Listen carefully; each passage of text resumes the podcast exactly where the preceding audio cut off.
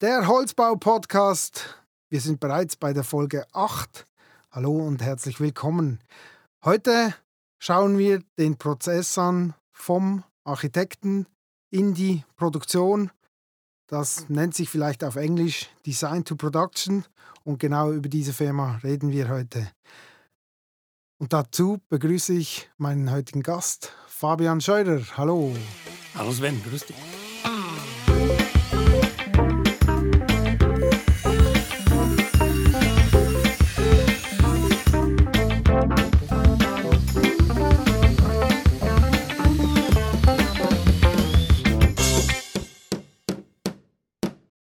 Fabian, du bist Geschäftsführer Design to Production, also es ist eigentlich deine Firma.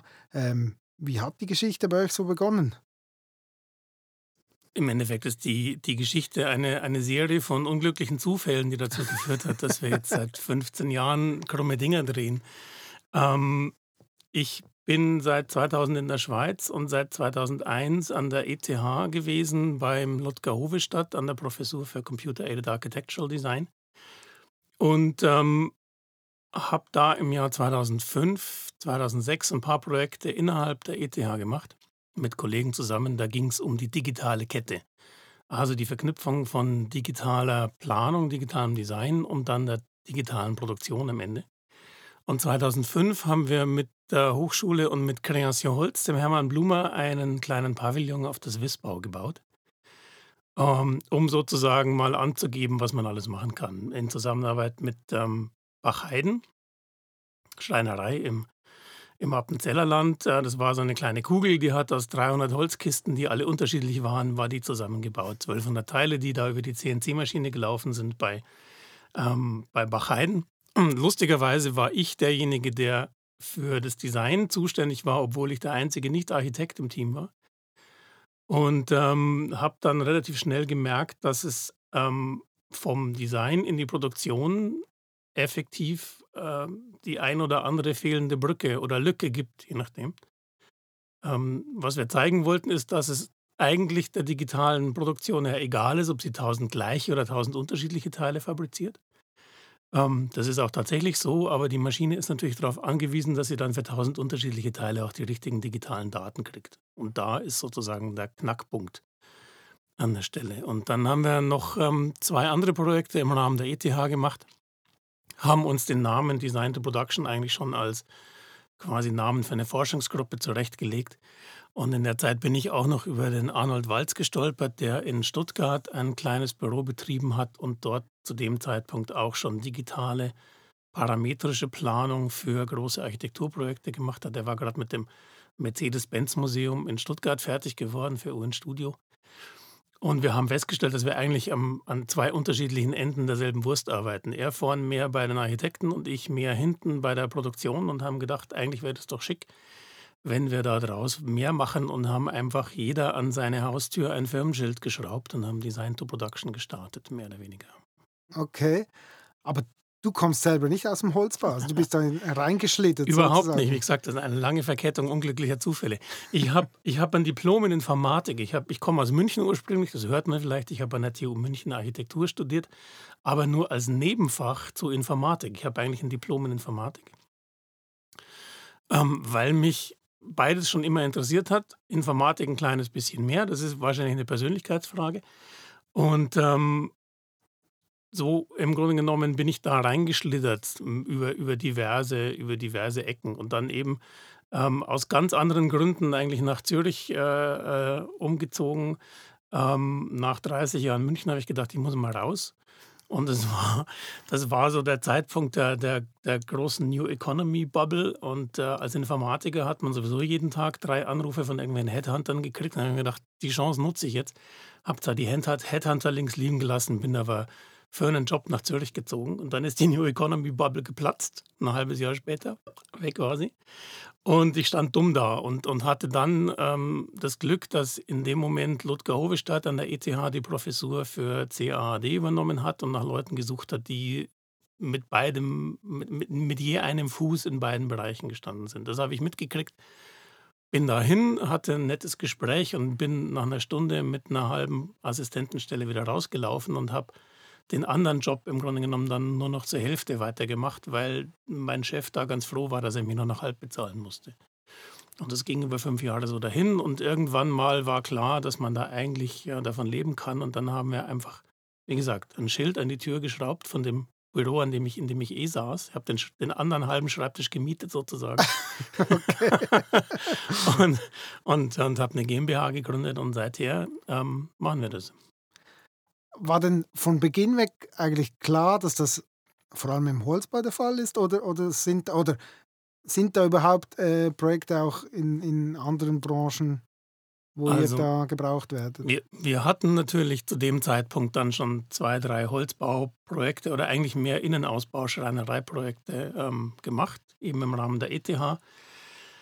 Ähm, und eigentlich war das Material unspezifisch. Also Design to Production ist eigentlich materialagnostisch, aber wir haben dann sehr schnell gemerkt, dass wir bei den Hölzernen ähm, gut mitspielen können, weil die erstens eh schon digitaler sind als viele anderen, ähm, weil die eh schon mehr in Vorfertigung denken als, als viele andere. Ähm, und weil man mit Holz gut um die Kurve kommt. Also das ist, lässt sich spannend bearbeiten. Damit hat man sehr, sehr gute Chancen, sehr präzise auch krumme Dinge zu machen, äh, was in Blech, Stahl, Stein und Glas ähm, etwas schwieriger ist. Und ähm, dann sind wir da reingestartet und haben im Grunde genommen auch bewusst danach gesucht, nachdem wir noch ein, ein Hochschulprojekt an der, an der NTNU in Trondheim gemacht haben, wo wir das erste Mal Kontakt mit äh, einer Abbundmaschine und, und äh, einem Holzbauer CAD-System gehabt haben und da mal reingegangen und gesagt, oh, da ist ja, das ist ja richtig spannend. Und dann haben wir aktiv gesucht nach Holzbauern, die schon mal krummes Zeug gemacht haben und sind relativ bald bei Holzbau Ammann gelandet im Schwarzwald. Und wir haben die einfach angerufen und haben gesagt, hier, wir kommen, wir haben gerade eine Firma gegründet, wir kommen frisch aus der ETH, wir wollen gern krummes Zeug machen, können wir nicht einen kleinen Vortrag halten, was wir vorhaben und können wir nicht vielleicht irgendwie einen kleinen Pavillon oder sowas bauen. Und dann saßen wir da im Schwarzwald und, und, und ähm, der Ammann hat uns nach zehn Minuten unterbrochen irgendwie und hat gemeint, ja, ja, ist jetzt gut, ähm, wir haben gerade einen Vertrag unterschrieben für ein Projekt, da könnte eigentlich am Montag anfangen. Das ist krumm. und es ist ein bisschen größer, ähm, weil es sind nämlich 8.500 Quadratmeter Holzgitterschale in Metz, das war das Centre Pompidou. Ah.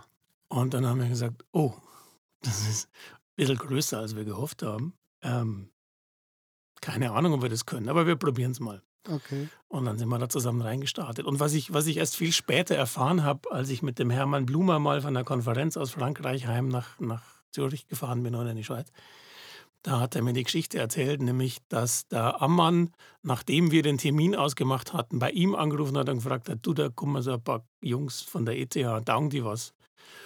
Und äh, der, der, der, der, Hermann, den wir Gott sei Dank schon von dem Swissbau-Projekt 2005 äh, kannten, hat gesagt, ja, die taugen was.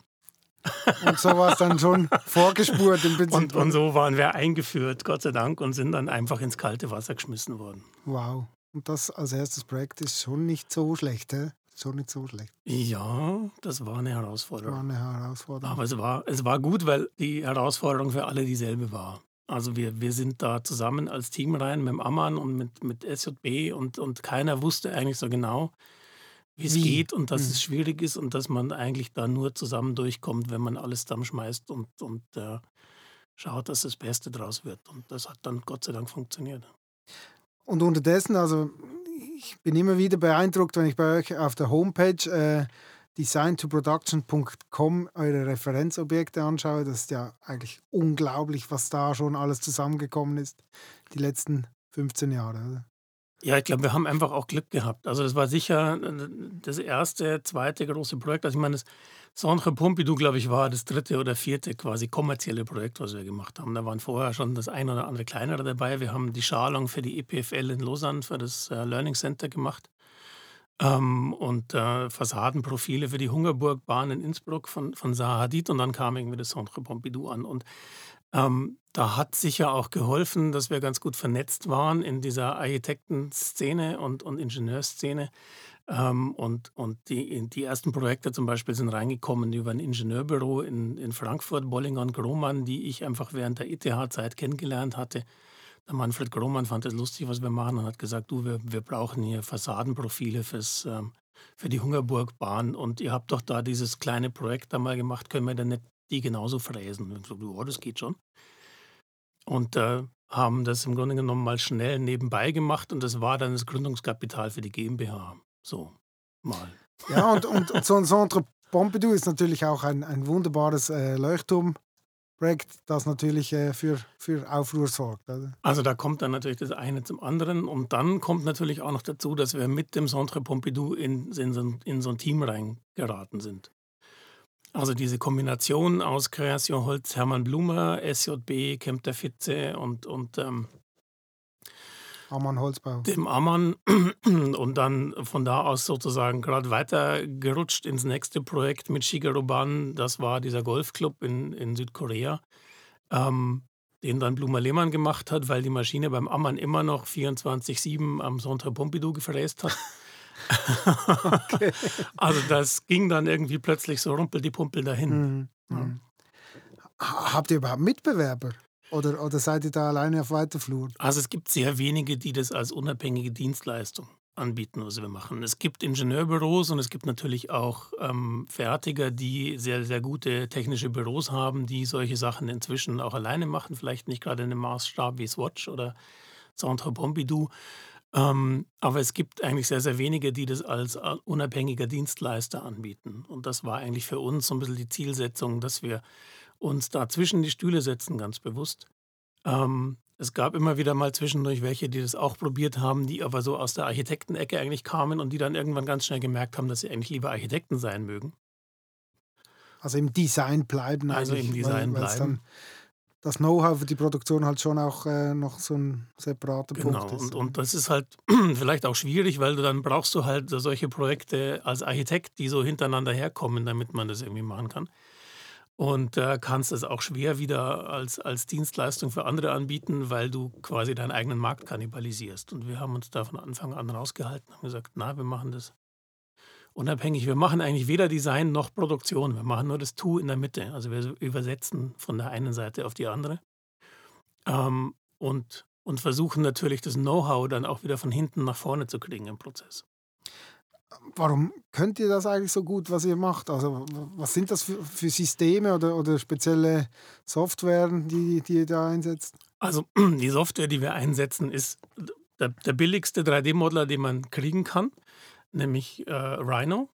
Ähm, der Trick ist einfach, dass wir ähm, wirklich aus einem Team bestehen, wo eigentlich alle entweder von der Informatik Richtung Bauen oder vom Bauen Richtung Informatik gelaufen sind und äh, diese Zweisprachigkeit beherrschen. Und das hilft uns, glaube ich, weil ähm, die Informatikseite dazu führt, dass wir einen sehr, sehr systematischen, strukturierten Ansatz haben, wenn es darum geht, komplexe Probleme auseinander zu dividieren und aufzudröseln und dann auch äh, regelbasiert abzuarbeiten.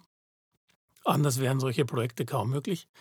Aber es braucht auch das Verständnis fürs Bauen im Sinne von Fügen und Bauteile zusammenstecken, ähm, wo wir uns dann teilweise sogar wundern, warum eigentlich ähm, das Thema im Bau eher stiefmütterlich behandelt wird. Und das ist auch mit ein Grund, warum wir vielleicht im Holzbau so viel zu tun haben, weil es da schon immer um Vorfertigung ging, während das Thema in anderen Branchen im Bau eigentlich immer noch ziemlich quer in der Landschaft steht. Aber das sehe ich schon richtig, dass, dass, es, ähm, dass ihr auch immer früher in die Projekte einbezogen werdet, weil ich kann mir vorstellen, dass man dass viele gar relativ lange brauchen, bis sie überhaupt realisieren, dass sie so jemand wie euch brauchen, damit es funktioniert. Ja, das Schwierigste ist natürlich immer zu wissen, was man nicht weiß. Ne? Und ähm, bei manchen dauert es ein bisschen länger und dann müssen wir Feuerwehr spielen, was nicht angenehm für niemanden ist. Aber umgekehrt ist es natürlich auch so, dass jeder ähm, Planer oder Berater oder Consultant immer sagt, er möchte früher ins Projekt, weil dann wird alles viel besser. Und ähm, logischerweise hat uns niemand wirklich auf dem Zettel oder zumindest äh, lange nicht gehabt. Jetzt nach 15 Jahren und, und mehreren Projekten, die ganz gut gelaufen sind, wird es besser. Aber nachdem ich nach 15 Jahren immer noch nicht mal eine vernünftige Berufsbezeichnung habe für das, was ich mache, ist es auch schwierig, dass jemand das sozusagen. Aber weißt du, die, die, für, wenn, du, wenn du so ein Projekt startest, dann hast du einen Ingenieur, einen Bauphysiker, ähm, keine Ahnung, einen Landschaftsplaner irgendwie hast du auf deinem Zettel und hakst ihn ab am Anfang. ähm, jemand, der digitale Planung macht, parametrische Planung für ausführungsreife Daten am Ende, der ist nicht so leicht zu finden. Und ähm, es wird besser. Und wir haben auch durch Glück und Bekanntheit jetzt einfach auch die Chance gehabt, in, in dem einen oder anderen Projekt früh reinzukommen, bei Swatch zum Beispiel. Und das hat extrem geholfen. Also nicht nur uns, sondern vor allen Dingen in dem Projekt, glaube ich. Das denke ich auch, das denke ich auch. Wir machen einen kurzen Werbeblock. Magic Dream und Emotion Films, die sorgen für Emotionen. Sei es für die Ohren oder für bewegende Bilder. Ich darf das aus meiner eigenen Erfahrung sagen. MDE Films sind die Profis, wenn es um Verfilmungen oder Podcasts geht.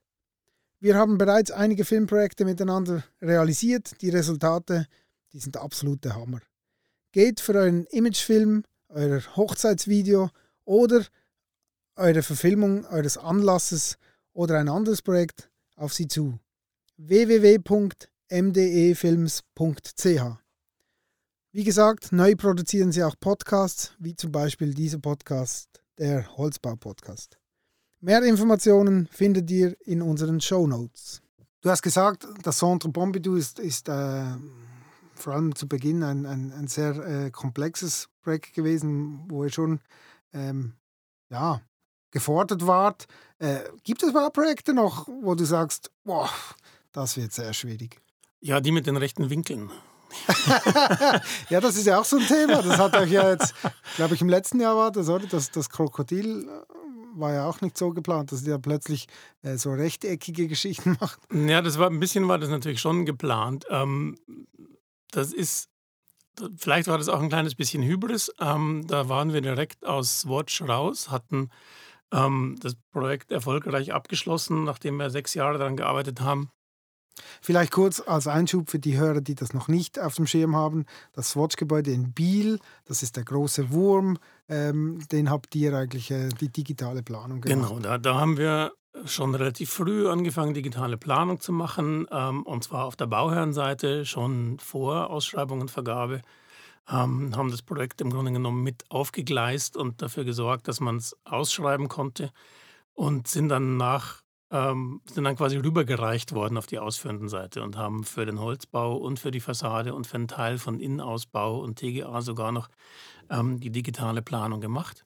Was großartig war, weil wir wussten, wo die Daten herkommen und uns darauf verlassen konnten.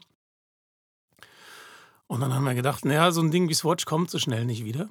Ähm, und ähm, eigentlich gibt es ja noch 99,99 Prozent andere Bauprojekte da draußen, die nicht krumm sind, sondern rechtwinklig. Und es wäre doch mal toll, wenn wir da irgendwie versuchen könnten, ein paar von den Tricks, die wir bei den Krummen gelernt haben, auch im Geraden anzuwenden. Und äh, sind dann mit der Implenia zusammengekommen und ähm, haben versucht, quasi ein Pilotprojekt BIM to Fabrication daraus zu machen aus dem Krokodil. Ähm, und dann habe ich gedacht, naja, nachdem wir es Watch geschafft haben, kriegen wir alles hin. Und äh, das muss doch auch rechtwinklig gehen. Wie kriegen wir aus, einem, aus einer BIM-Planung, aus einem BIM-Modell mindestens halbautomatisch Produktionsdaten für den Holzbau raus? Und das war, und das haben wir dann äh, auf harte Art und Weise gelernt, wesentlich schwieriger, als wir es uns erwartet hatten, aus, aus mehreren Gründen. Okay. Kannst du mal, kannst du mal einen Einblick geben, wo, wo da die, die größten Herausforderungen also das eine, mal, das eine, was wir sicher unterschätzt haben, ist, ähm, wie schwierig das ist, sich in so einen Standard-BIM-Prozess einzugliedern als ähm, parametrischer Ausführungsplaner, der im Grunde genommen sich ja dann einklinken muss in so einen Prozess, der schon da ist, da Daten rausziehen muss, die aufbereiten und wieder reinspeisen. Das Schwanzende vom Prozess kannten wir ganz gut, wie es Richtung Holzbau und Produktion geht. Was wir ein bisschen unterschätzt haben, ist, wie, wie sage ich es vorsichtig, unstrukturiert so ein BIM-Prozess ablaufen kann. Wir sind relativ spät in das Projekt reingekommen und haben dann auch festgestellt, dass eben nicht so viel fertig koordiniert war in der digitalen Planung, wie wir es uns erhofft hatten ähm, dass auch einfach nicht ganz klar war, was alles koordiniert sein muss, damit Holzbau überhaupt funktioniert. Und dass es nicht so systematisch war, wie man sich erhoffen würde. Also einfach eine Zahl. Wir hatten am Ende 254 Wohnungen und dafür 92 verschiedene Fensteranschlagdetails, wenn ich es richtig im Kopf habe. Ähm, ja. Bei Swatch hatten wir 2800 krumme Fassadenelemente und keins war wie das andere, weil wir hatten zehn Anschlagdetails, wie die Dinge in den Holzbau eingeklinkt sind.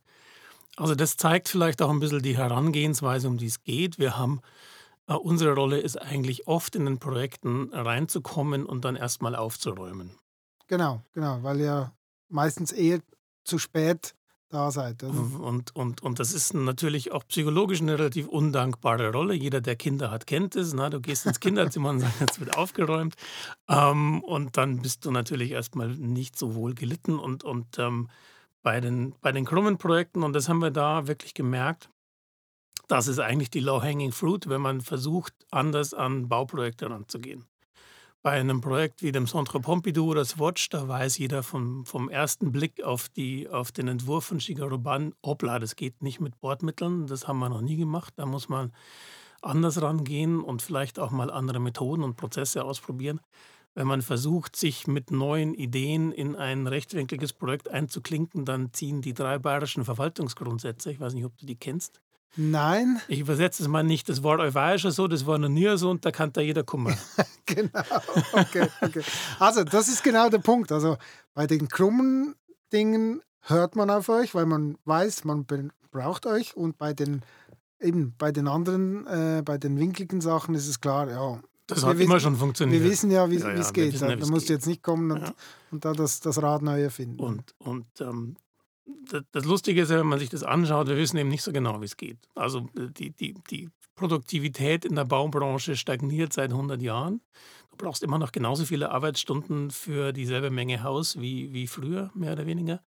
Ähm, und äh, die Fehlerraten sind auch ein bisschen größer als in der Automobilindustrie. Also es gibt, ich kenne nur die Schätzung für Deutschland, da gehen irgendwie 15 Prozent vom Bauvolumen jedes Jahr an Fehlerkosten durch den Kamin.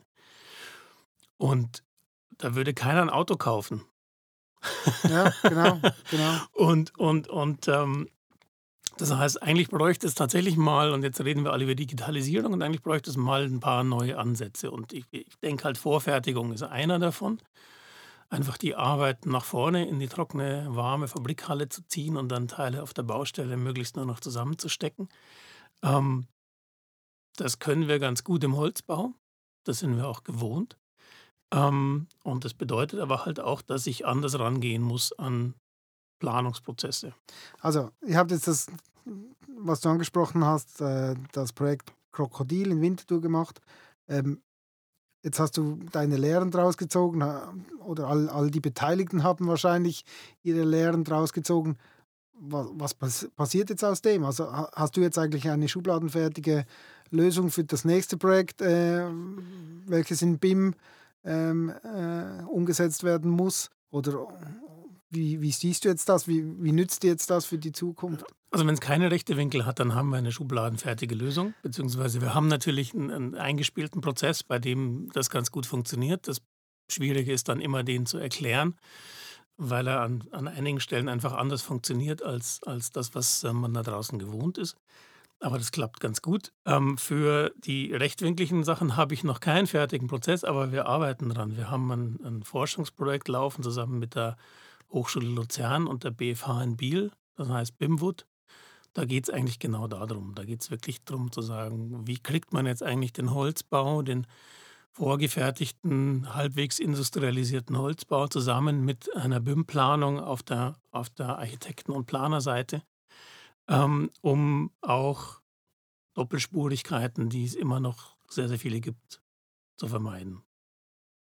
Das wird nächstes, wird dieses Jahr fertig. Wir sind quasi in der Schlussphase. Da wird wahrscheinlich auch keine pfannenfertige Lösung rauskommen, also kein, kein Rulebook, an dem man sich entlanghangeln kann. Aber ich denke, da sind ein, ein paar ganz gute Ideen aufgekommen, wo man angreifen könnte. Okay. Ähm, ich glaube, ich nutze den Zeitpunkt jetzt, um die Frage, also um eine, meine Rubrik zu starten, die Frage an den nächsten Gast. Und da hole ich doch zuerst mal die Frage von Pius Renkli an dich hervor.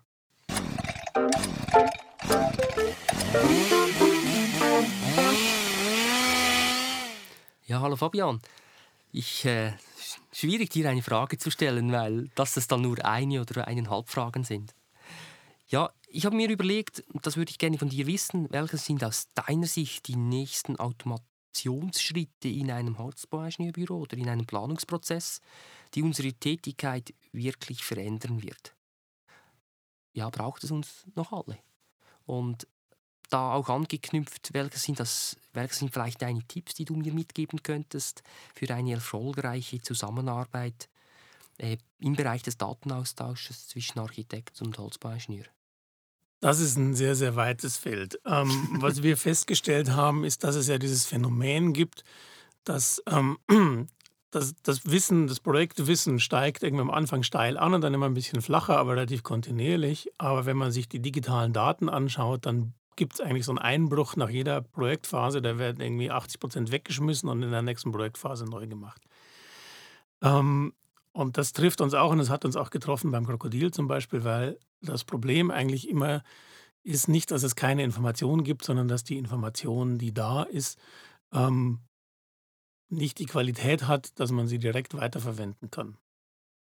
Und ähm, das ist ein Phänomen, das hat man in einer analogen Planung schlicht und ergreifend äh, gar nicht wahrgenommen, weil sowieso klar war, dass man die Pläne aus der, die, die, die, die 50. Pläne aus der letzten Phase ähm, sozusagen neu pinselt im, im 1 zu 10 oder 1 zu 20 oder 1 zu 1 irgendwann mal. Und dabei sämtliche Fehler, die da drin sind, automatisch irgendwie findet und rauskorrigiert, hoffentlich, und dann weitermacht. Und die, die Idee, dass wir durchgängige Daten jetzt von der Planungsphase in die Ausführung durchgeben, ist eigentlich ganz charmant. Ähm, aber so wie wir das momentan angehen, ist es wahnsinnig schwierig, weil wir natürlich wahnsinnig viel Informationen in so ein BIM-Modell reinstecken. Das geht runter bis zur Türklinke und manchmal auch noch viel weiter. Also ich habe schon ähm, Modelle gesehen, wo dann an der Waschmaschine der Schriftzug des Herstellers als, als Relief irgendwie mit drin war. Und ich gesagt, das ist gemeines Wort. Wir sagen dazu BIM-Porn, weil es im Grunde genommen eigentlich nichts anderes ist als sozusagen, schau her, ich kann's. Aber dem Projekt bringt es nichts. Und unser Ansatz da ist eigentlich ein, ein entgegengesetzter. Wir versuchen eigentlich so viel wie möglich rauszuschmeißen aus den Modellen und die so klein und so schlank wie möglich zu machen, aber dafür so präzise wie möglich. Weil am Ende haben wir eine Abbundmaschine, die würde gerne auf einen halben Millimeter genau durchs Holz fräsen.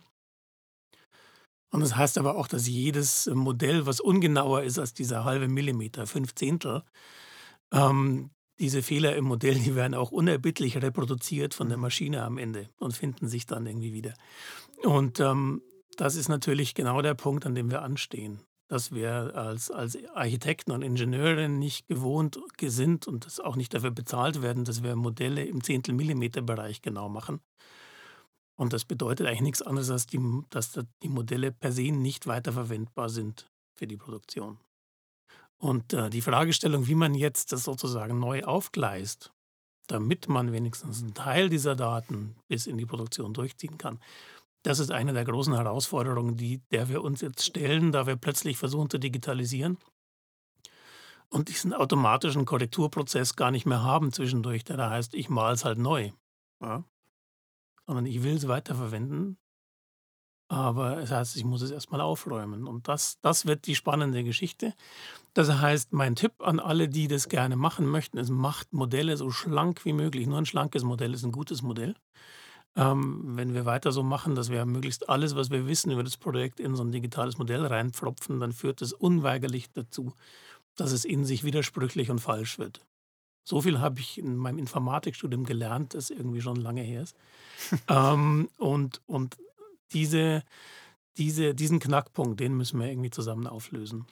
Und gleichzeitig hast du natürlich eine riesen Datenmenge, die, die ja dann je nachdem gar nicht mehr förderlich ist. Oder? Ja, aber also die, die, hast du ja sowieso, aber. Äh, das, das, das, Schöne ist ja am Computer, die Datenmenge, die, mit denen können wir ja ganz gut umgehen. Also in, in Swatch hatten wir dann irgendwann mal, glaube ich, 40 Gigabyte Daten auf der Platte liegen. Ähm, davon waren 18 Gigabyte Modelle und 22 Gigabyte waren irgendwie das, was rausgegangen ist zu Produzenten und Pläne und alles andere. Und dann gibt es noch so einen ganz, ganz kleinen Spalt irgendwo in der Ecke. Das waren, glaube ich, irgendwie 10, 12 Megabyte. Das ist die eigentliche Arbeit, die da drin steckt. Das sind nämlich diese ganzen kleinen parametrischen Skripts, die wir gebaut haben in, in Rhino und Python, die eigentlich automatisiert diese Modelle zusammengebaut haben. Also der Trick, den wir machen, ist ja, dass wir eigentlich aus einem undetaillierten, abstrakten Modell ein detaillierteres äh, Modell machen. Und zwar nicht, indem wir da ganz viele Schrauben reinmalen, sondern indem wir ein, ein kleines Skript, ein Programm schreiben, das das undetaillierte Modell als Input nimmt, ein paar Regeln dazu und dann da drin 120.000 Schrauben verteilt. Mhm. Und das lässt sich mit der Hand nicht machen, aber dafür sind Computer großartig. Ja? aber halt nur, wenn es einigermaßen systematisch passiert, weil sonst muss man für jede Schraube doch wieder eine eigene Regel schreiben, dann kann man es mit der Hand machen. Genau. Und deswegen mein Punkt von vorher, wir sind sowas wie die digitale Marie Kondo in diesen Projekten. Wir räumen auf und behalten nur das, was notwendig ist und alles andere kommt in die Altdatensammlung. Das hört sich eigentlich von der hohen Komplexität, hört sich das eigentlich sehr einfach an, aber ist eben doch auch nicht ganz ohne. Ja. Super. Ähm, Fabian, wir, ähm, ja, jetzt erwarte ich eigentlich von dir noch eine Frage an meinen nächsten Gast. Der nächste Gast wird äh, Pirmin Jung sein, von der äh, Pirmin Jung, vom Pirmin Jung Holzbauingenieurbüro. Er ist ja dran, äh, seine sein Zuhause oder das Zuhause der, der, das Zuhause seiner Firma neu zu bauen, das Haus des Holzes. Ähm, hast du eine Frage an ihn, die ich ihm stellen darf? Ich, ich habe lange überlegt und ich tue mir wirklich schwer, weil ich bewundere den Pirmin dafür, was er da für eine Riesenorganisation aus dem Boden gestampft hat. Ich kenne die Firma ganz gut und ich kenne vor allem auch die Digitalabteilung von Pirmin Jung ganz gut und arbeite auch eng mit ihnen zusammen, auch im, im BIMWOod-Projekt. Und ich beneide ihn, weil ich, weil ich selber nicht dazu in der Lage bin, aus der kleinen Design-to-Production-Firma mit zehn Leuten irgendwie so einen riesen, so einen riesen äh, Bude zu machen und mir mein eigenes Haus hinzustellen. Ähm, was ich extrem spannend fände, vom Permin zu erfahren, ist, wie man so ein Beratungs- und Ingenieurbüro skaliert, weil da stehen wir natürlich an. Wir, wir, es hört sich leicht an, wir machen alles digital und da kann man doch eigentlich nur ein paar neue Computer kaufen und die rechnen dann schneller. Der Trick ist allerdings, die eigentliche Arbeit findet, findet natürlich in irgendwelchen Köpfen statt, die man mhm. ähm, sich mühsam ziehen muss äh, oder finden muss oder, oder heranziehen muss. Weil, wie gesagt, wir wissen ja noch nicht mal eine vernünftige Berufsbezeichnung für das, was wir machen. Also es gibt auch keinen Studiengang, wo Dann man kannst, einfach anrufen kann. Kannst du auch keine Stellenausschreibung machen, ja, weil du nicht weißt, wen du suchst. Sehr gut. Nein, nehme ich gerne mit. Äh, frag ihn mal. Ich hoffe, da kommt äh, eine spannende Antwort. Fabian, herzlichen Dank für deinen Besuch bei unserem Holzbau-Podcast. Ähm, ich glaube, auch wir könnten noch äh, locker eine halbe Stunde, Stunde dranhängen. Du hast genügend zu erzählen. Vielen, vielen Dank für den Besuch. Es war mir eine Freude und mach weiter so. Ich finde es unglaublich spannend. Danke.